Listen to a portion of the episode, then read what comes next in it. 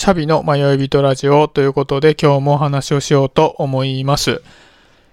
今日ですね、ある映画を見直したんですね。で、その見直した映画がきっかけで、ちょっとこの話してみたいなと思ったんですけど、えー、見た映画がチョコレートドーナツっていう、ちょっと前の映画なんですよ。2012年の映画なんですけど、かなり有名な作品なんで、見たことある方も多いかなと思いますし、もう当時から、えー、とても評判のいい映画だったんですよね。で、まあ見直したって言いましたけど、僕この映画かなり前に一回見ていて、これ確かね、友人に勧められてみたような気もするんですけど、まあ、ちょっときっかけ忘れちゃったんですけどね。で、今日久しぶりに2回目見てみたんですけど、で、僕これ好きで2回目を見てるっていうよりは、実は1回目見た時にピンとこなかったんですよ。で、映画見てるとこうピンとこないなーって映画ってたくさんあると思うんですけど、結構ね、そのピンとこなさが後々こう引きずる感じのピンとこなさの映画って結構あって、で、そういう映画ってね、後で気がついた時に、もしかしたら、なんか見直すと良さが分かって感覚が、あの、変わるんじゃないかなっていう時もあるので、で、この映画もね、もしかしたらもう一回見たら面白いかなと思って、まあ見直してみたんですよね。で、結論を言うと、やっぱりね、僕は面白いと思わなかったんですよ。で、思わなかったんですけど、なんで思わなかったのかが分かったんですね。で、それが今日のテーマの、えー、マジョリティ目線かマイノリティ目線かっていう話なんです。で、まあちょっとこの映画の話をフックにして進めていきたいと思うんですけど、まあ一つちょっと補足しておきたいんですが、これからこう映画の好き嫌いみたいな話になってくると思うんですけど、これはあくまで僕の好みの話であって、映画の良し悪しっていう側面ではないので、ちょっとその点だけ、あの、分かっていただいて聞いていただけるとありがたいなと思います。ね、もしかしたらね、これ見たことある方が私すごい好きだったのに、なんでこんなこと言うんだみたいになっちゃうかもしれないですけど、それはもう単純にこう僕の好みみたいな話なので、まあ、そこはちょっと勘弁してもらえると嬉しいなと思います。で、えー、まあちょっと見てない方も多いと思うので、ネタバレを避けて、設定だけ話をすると、この映画って、まああるゲイのカップルが、ダウン症の少年の看護者になって3人で生活をし始めるっていう話なんですね。まあ、看護者っていうのは、まあ、保護者の方が捕まってしまったんで、捕まってる間一時的に子供を預かる立場っていうことですね。で、まあ、いわゆる性的なマイノリティのカップルと、障害っていうマイノリティの少年の話ですね。なんで、まあ、いわゆるマイノリティの話ではあるんですけど、僕は、このチョコレートドーナツという、えー、マイノリティを描いた映画が、マジョリティ目線で描かれた映画だなっていう風に感じたんですよね。で、これはもちろん、まあ、くどいようなんですけど、それがダメとかいいっていうわけではなくて、ただマジョリティ目線で描かれた映画だと感じていて、それが僕の好みではないっていう話ですね。で、これは僕個人の勝手な定義なんですけど、マジョリティ目線とマイノリティ目線ってどういうことかっていうと、マイノリティ目線でマイノリティを描いてる映画っていうのは、そのマイノリティの出てくる人たちを個人として描いている映画のことを僕はマイノリティ目線だなって感じるんですね。一方で、マジョリティ目線で描かれた映画っていうのは、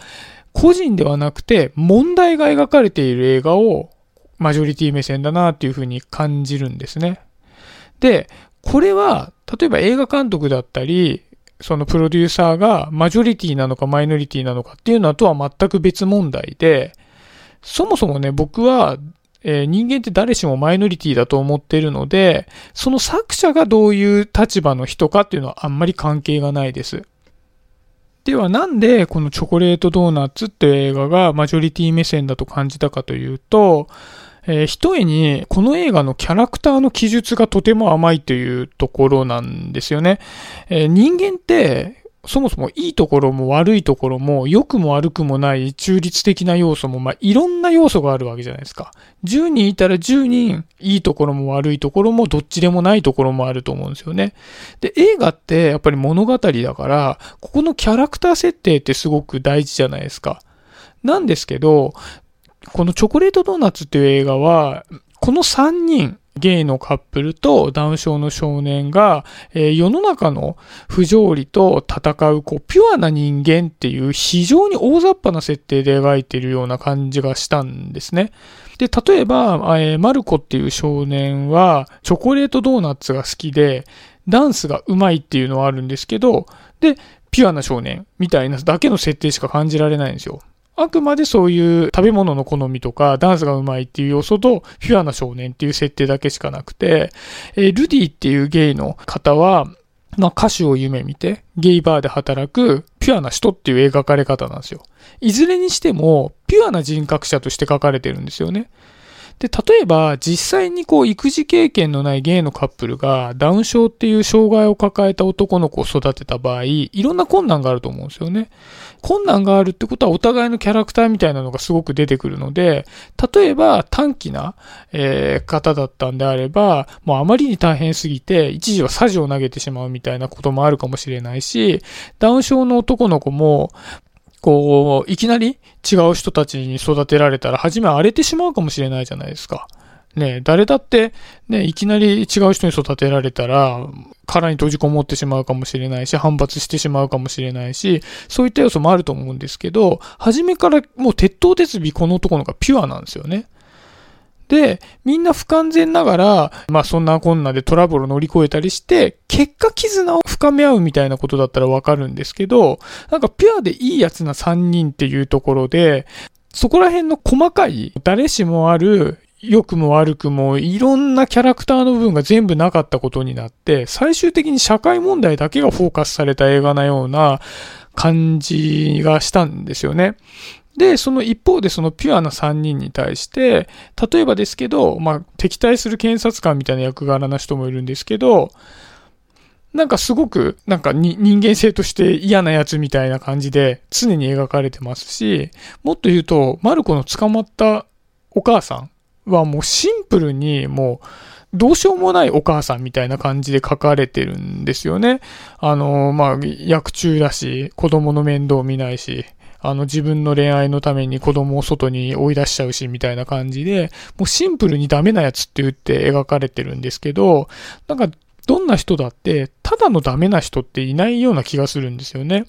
で、ただもうこの映画での描かれ方を見て、お母さんを見て同情する人ってほとんどいないと思うんですよね。もう10人見たら10人お母さんを見て、な、なんて嫌なお母さんなんだと思って、マルコはかわいそうだなと思って見るはずなんですよ。でも、なんか世の中って、けなげないいやつと下道しかいないんじゃなくて、みんな両方の要素を持っていると思うんですよね。で、そういったグラデーションが、いわゆる人間味だったり、キャラクターの大事な要素なんであって、そこが全部なしになって、善悪みたいな風に描かれてるような感じが、この映画からは感じたんですよね。だって別にゲイの人だからピュアとか、ダウン症の子だからピュアってわけじゃないじゃないですか。逆にそんな先入観を持って人を見てたら、実際の当事者に会った時に、そんなはずじゃなかったってなりますよね。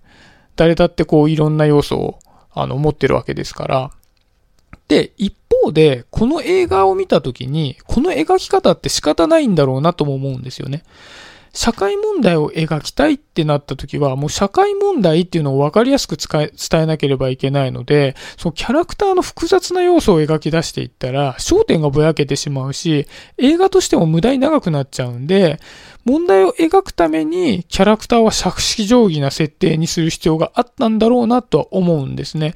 で、これが、だからもう全てを総取りするわけにはいかなくて、先ほど言ったマジョリティとして、え、描くのか、マイノリティとして描くのかという言い方を僕はしてますけど、どこの部分を、え、焦点に当てるのかっていうところになってくると思うんですよ。で、ただ僕はやっぱり映画を見るときは問題じゃなくて、人のドラマを見たいので、この映画に対しては少し違うかなと思ったんですね。まあそういう意味で僕はマイノリティを描くんであれば、目線のあった映画が好きだなっていうふうに思ってます。まあ、そもそもがマジョリティ目線とかマイノリティ目線という表現自体も僕が勝手に定義づけてるものなので、もっとあの違う表現の仕方もあるのかもしれないですけど、まあ、僕はそういう捉え方をしているっていうところですね。で、くれぐれも言いたいのは、この話は、チョコレートドーナツの映画としての良し悪しっていうのは全くなくて、僕の好みの問題だっていうのを、ちょっと重ねて、しつこいようですけど話をしておきたいなと思います。で、ここからが結論なんですけど、この目線の問題って、日常生活においてもすごい大事なことだなと思うんですよね。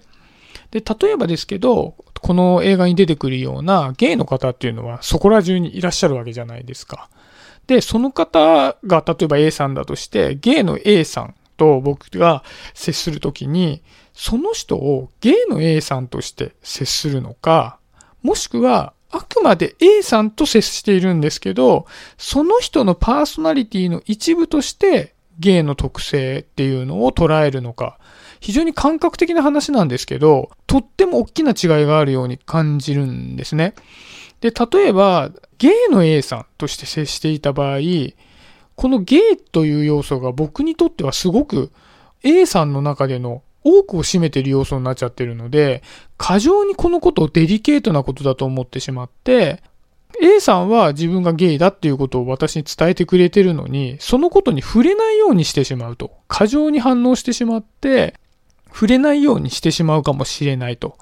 で、ただ一方で、あくまで僕は A さんとして接しているよと。で、その中のパーソナリティの一部として、えーゲイという特性があるんであれば、自然に話題を避けることなく接することができるかもしれないじゃないですか。